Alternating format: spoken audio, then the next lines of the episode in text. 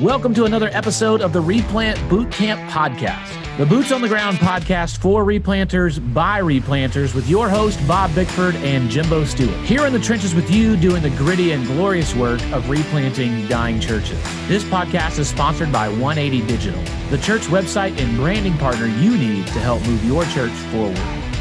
Here we are back at it again, the boot camp and one of the things we get to celebrate right now is as both of us are Baptist, and for the first time in history, a Protestant, not only Protestant, but Baptist College won the men's NCAA championship. That's a pretty big deal. That is a really big deal. When I was a youth pastor in Corpus Christi, a lot of the folks at the church I served at were Baylor folks. Now, they didn't say Baylor, they, they would call it Baylor. That's how they said it. Baylor. Baylor. Baylor. I went to where do you go to where'd you go to school? Baylor, right? And so Baylor. You know, back then there was kind of like there was a tension. Is Baylor really a Baptist school or is it not a Baptist school? But it seems like after the, the, almost the complete decimation of the men's basketball team under Coach Drew, it's rebuilt. These guys seem to be like really good dudes for the most part. I saw Butler, the guy that scored all the points last night, actually teaches a Sunday school class. That's pretty crazy. I've never seen men. I, I when they so they played the University of Arkansas and knocked us out. When I it's like the first five minutes of that game, I was like, we are not going to beat Baylor.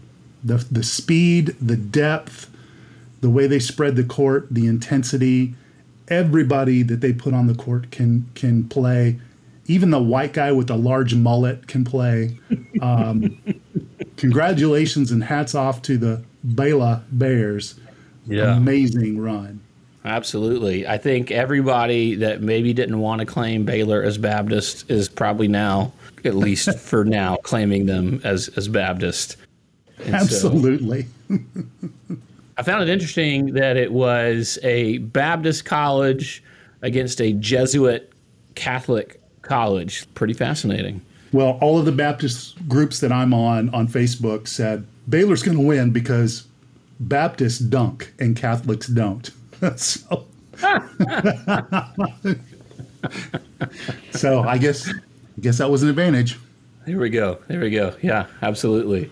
Well, good. Uh, Bob, I, I, know you've been feeling a little bit under the weather the past couple of days, but you were tested negative for COVID. I mean, are you convinced that it wasn't COVID or are you convinced that it was COVID?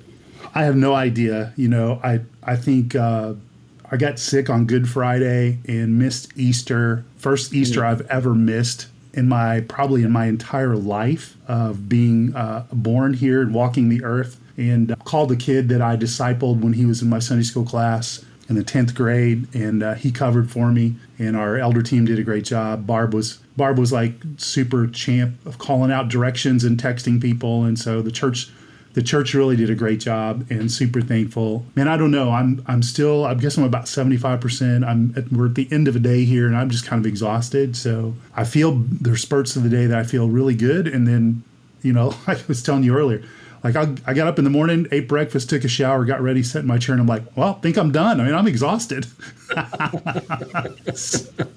so we'll see. We'll see how it goes. Well, good. Well, good. I appreciate you making the time to come to the boot camp because, I mean, I, I know. Look, you can miss Easter Sunday, but you can't. You can't miss an episode of the boot camp. You cannot. I'm glad you got your priorities where they're supposed to be. Well, thank you. Thanks. no, I, I, hate that you had to miss Easter Sunday, but I'm glad. Uh, that just backs up what we always say about the importance of discipleship and uh, you know just how cool that you got to hand that to somebody that you uh, have discipled. So that's really cool. I want to talk about something else really cool that you taught me that I, I think would be great for us to talk about for a few episodes. One of the things we've talked about several times is that all church revitalization, all church replanting, really a lot of pastoral leadership in general is is ultimately change leadership, right? We're now we're change leadership towards the fullness and maturity of Christ, change leadership through discipleship, but it's still change leadership. And one of the big things that we struggle with in church leadership in general is resistance to change.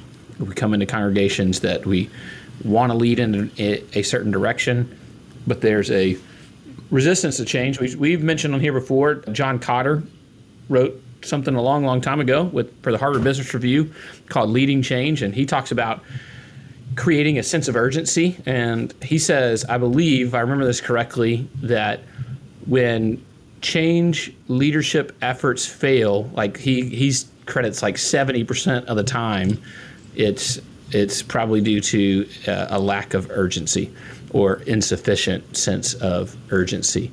And uh, so he even later came back and wrote a whole nother book on creating a sense of urgency. And that's always been kind of a thing. But I recently heard you talking, and uh, you, sh- you didn't use that phrase, a sense of urgency. You used a different phrase, and I really liked it because I think it's so much more accurate to the work that we do. Because what we do is different than change leadership in a business or, or any other organization. And so, because there's just something deeper to what we're doing. And so, you didn't use that. What, what was the phrase that you used, Bob? Yeah, I used the word holy discontent. Mm. And I think really when I when I thought about change, I, I was tasked with speaking to a group of associational leaders and pastors and talking about what is it that helps create momentum for change. And so, specifically in the context of a replant or a revitalization. And so, I, I think as I looked at that and as I began to think about the scriptures and I began to think about the process for, uh, for me and for us, I really started with this idea of holy discontent. So, let me let me give the whole change equation that mm-hmm. we're going to walk through, and then I'll talk specifically about, we can kick it back and forth and talk about the first step of that is holy discontent. So, yeah, the change equation that I put together was you've got to overcome resistance to change. And so, what's greater than resistance to change? And maybe I should define resistance to change first, just so that we kind of get this idea of what are we doing. And I think um, this yeah. is what we're trying to overcome. So, resistance to change is any word, threat, or act designed to derail, intimidate, slow, upend forward progress towards the accomplishment of God's revealed vision, right? So, what's the church to, supposed to do? It's supposed to pursue, pursue God's vision for a church as it's described in the scriptures. And so, mm. one of the things that happens to church is that they don't end up pursuing what God wants for the church. And so, then you find yourself in a in the situation where you've got to lead them forward. So what what can overcome resistance to change as I, uh, change as I just described it? Here here are the things that I put together. So think of your algebra equation. Did you ever take algebra, Jimbo, in, in uh, middle school or high school? Yeah, I, I took algebra. I was not good at it at all. As a matter of fact, see, I, I it's the only part of the reason, one of the many reasons I got a theater degree is it only required one math class. Yeah, there you go. I, I, took college algebra. I got a tutor before I even went to class. I signed up for a tutor, and and I worked hard, and I got a C, and I was happy with that C. Check the box. You got it done, right? So. Done. And then I and I that was a happier day for me than graduation because it meant I would never have to take a math class ever again in my entire life. And now yeah. I just finished a doctoral degree and I've yet to take another math class. And I, it just feels incredible that I'll never have to do that. Well, I want to salute you for navigating that and accomplishing that through your your postgraduate work and your doctoral work. Fantastic job. Way to go. Thank you. All right. Well, the best part the best part is it didn't include math. There you go. but, but I did take so what I will say this: your equation does remind me. I, there's another class that for some reason I was good at was logic, and we yeah. had formula, we had formulas similar to this in in the yeah. logic class that I took. All right, so algebra, logic. Here we go. The the change equation. You have resistance to change all the way to the right, and you have to get something greater than that. So put a greater than sign on the left side of the resistance to change, and we'll put this graphic somehow up for you guys on the on the show notes. What do you got to have to overcome resistance to change? The first thing is holy discontent, then vision, then you have to have first steps, practical steps, and then you have to exercise leadership or have leadership. If you can get all of those things, working together, you have a greater opportunity, I think, to overcome resistance to change. And so that's kind of the whole equation. And then the first thing that you've asked me to talk about is holy discontent. So let me give you a definition mm-hmm. That I put together for holy discontent. Holy discontent is the unquenchable, spirit initiated conviction that things are not as they should be and that that must change. Hmm. And so it's when you walk into a church and the church is divided and you just got you just say man it can't be like this right we can't do this you see that the church is just not engaged in its community that their their discipleship is lacking all those sorts of things that they they uh, are hindered by unaddressed sin whatever it is inside of a, a church that keeps them from pursuing and fulfilling what God has called them to, and you just can't stand it anymore. And you've got this discontent that things cannot stay the way the same. Most of the time, Jimbo, I think that um, churches get in a position where they're they're content with how they are and what and what things are uh, happening in their church and how things are going. Like they're content with the old church smell. They're content with the, you know, the lackluster and passion and worship. They're content with a lot of things. And I'm sure you've seen churches that have just kind of grown content with how things are and they're not really willing to do anything about it. hmm Yeah, I think I was reading recently, I'm almost done with a book called Canoeing the Mountains by yeah. Tod, Tod Bolsinger. And he, he talks about several times, this is not how he defines leadership. He talks about how change leadership in a lot of ways is disappointing the people you're leading at a rate that they can accept it because yeah. of where you're going. Yeah. and so there is a big part of like you you he said if change leadership requires disappointing the people you're leading uh, because they they are comfortable where they're at. They don't want to go a different direction necessarily. And so it's but you're disappointing them at a rate that they're willing to accept because of where we're going. And so that holy discontentment there that's, that's such a good way to put it because what we're not talking about is a sense of urgency in this. And here, here's what a sense of urgency could you could be urgent about the wrong thing, right? Yeah. Um, you you you're a lot of times I've encountered churches and church members where the sense of urgency is merely about being able to pay the bills or making sure there are young people at the church again. And they'll say, "Can't some church just send us some young people?" Or you know, or can't some church just help us pay for for this issue to replace this the air conditioner or whatever, and and there's not a understanding of what's actually happening, but a holy discontentment. If it's holy, it's it's driven by an understanding of the purpose of the church and the purpose of being a disciple. And so, holy discontentment, by the very na- nature of being holy, will hit the target every time of where we're what what it is we need to be discontent about. And the reason we're discontent is because we desire to be everything God desires us to be. Yeah, and that's um I think the the idea of the spirit initiating that discontent is really key here because, like you said, we can be frustrated by any number of things. And and when I walked into my replant, that was the case. I was like, this frustrates me, right? It it just it's disturbing to me. But those the things that I was frustrated by were maybe not the the, the preeminent issues facing the church. And so, I think when when we step into a revitalization or replant situation, one of the questions perhaps we ask is, you know, God, what breaks your heart about this congregation specifically? Like, what are you disturbed by? And you think about the letters to the churches in Revel in the first part of Revelation, man, there were some real specific things that they were doing really good things, some of them, and some of them were struggling with things, right? And some of them were doing, you know, had good things and bad things. But the message of the Lord to you as the the leader of the church, Lord, what breaks your heart and the leaders of the church, right? And how do you help them become discontent with with things that God that bother God or that, that aren't consistent with his mission for the church. So so I think that the, the spirit's initiation is real key. And the other part too is is you got to have a vision about how things should be, right?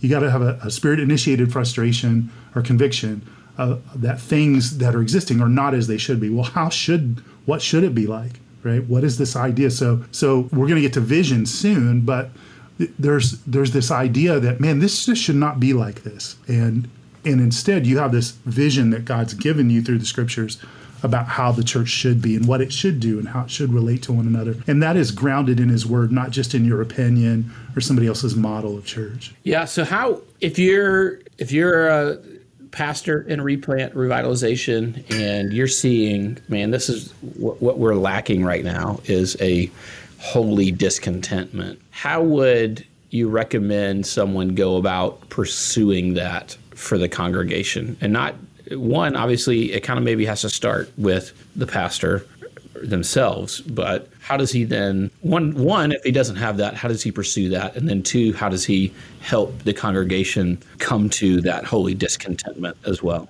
yeah, well, you know, what do they say that, that preaching is the the steering wheel of the church, or it's the driver of the church, or the rudder of the church? And so, I think your your preaching has to highlight the fact that God's given a vision for what the church should look like, and wherever your church is less than that, wherever we are less than that, right? God always calls us to to follow Him and and discipleship is is us making Jesus Lord of our, of every area of our life in an increasing way over a period of time, right? That's kind of a definition. And so, are there any areas where that's just not the case, or that that I'm as a believer, or we as believers corporately aren't representing what a vital, vibrant body who loves Jesus and, and obeys God looks like. So so I think you one is is your study of scripture and your preaching of scripture have to you know that you have to highlight that. Like here's what God's called us to and let the word of God be active and let the spirit of God convict people in in ways that that you can't, right? I, I've I've tried for a lot of times on Sundays to try to talk the con, the congregation into doing stuff that I thought was, hey, we should do this, or I was passionate about it, but the Lord wasn't really moving in that direction, right? And mm-hmm. and it, it, was an opinion, and it it wasn't based in Scripture. So, you know, I just think of like let's just take one simple example,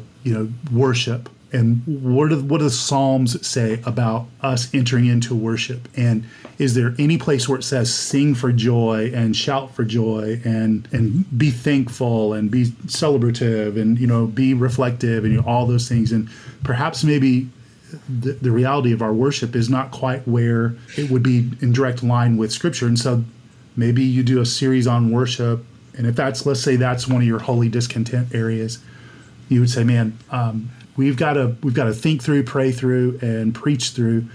Uh, what does it mean to be a vibrant worshiper of God, and also lead through what does that mean for us as we come to worship?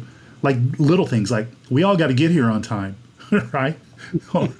or we got to structure some things differently, where we have some scripture reading, where we you know share some testimony with something, right? And so I think that's probably the way I would start going about it is just saying, Lord, what are those areas where we're just not living in, in a way as, as a corporate body where you want us to be, and then thinking through with your leaders and preaching and praying and, and uh, discipling towards that.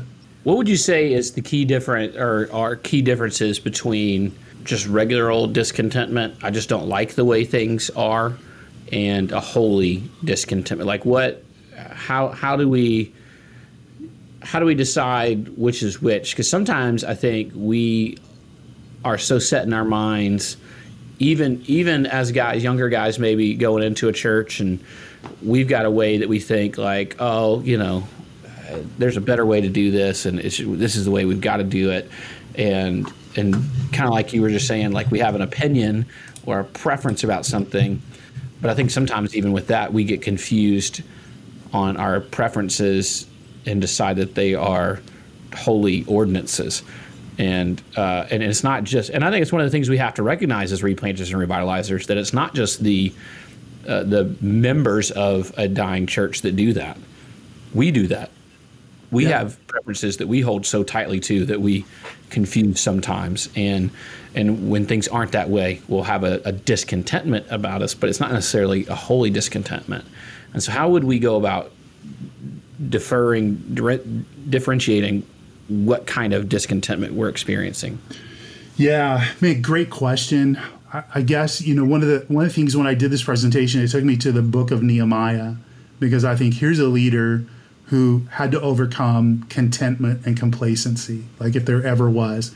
Right, people were living with uh, a wall around their city that was you know, just down. So for us, that's hard for us to understand unless you live like in New Orleans and you got the gate, you know, that guards your house or you're in a gated community. But just imagine you're living without a front door and a back door and any lock, like it's just open, right? People can just come in, you're vulnerable, etc. So he looked at that and he was really upset by that. And and then in the first part of Nehemiah, verses three and four, here's what it says. He he understands, he hears what's happening, and then he he goes through this process. And I think maybe this will get to the answer to that question. Um, he said, The remnant there in the province who had survived the exile is in great trouble and shame. And the wall of Jerusalem is broken down and its gates are destroyed by fire. And here's what he says As soon as I heard these words, I sat down and I wept and I mourned for days. Mm. Right? He, he saw something and it impacted him emotionally and he grieved over it. Now, I guarantee you, every single replanter that I know has grieved over the worship and the business meetings mm-hmm. and the bylaws and the the crazy decorations and all that kind of stuff. All right, that's all preference issues, right? But then it says this, and he says this: I continued fasting and praying before the God of heaven. And so, man, I think one of the sanctifying things to do in, in this process of thinking about holy discontent is just simply saying, God, is what upsets me about the church really upsetting to you? Or is there something else that is greater in your mind that you are uh, heartbroken by about our church, right? Mm. And clarifying that before the Lord and really kind of laying that at his feet before you broadcast that. You know, we could go in with a vision to, to change worship. And it's not that the worship may not be our style or preference, but it's not bad. It's just not our style or our preference.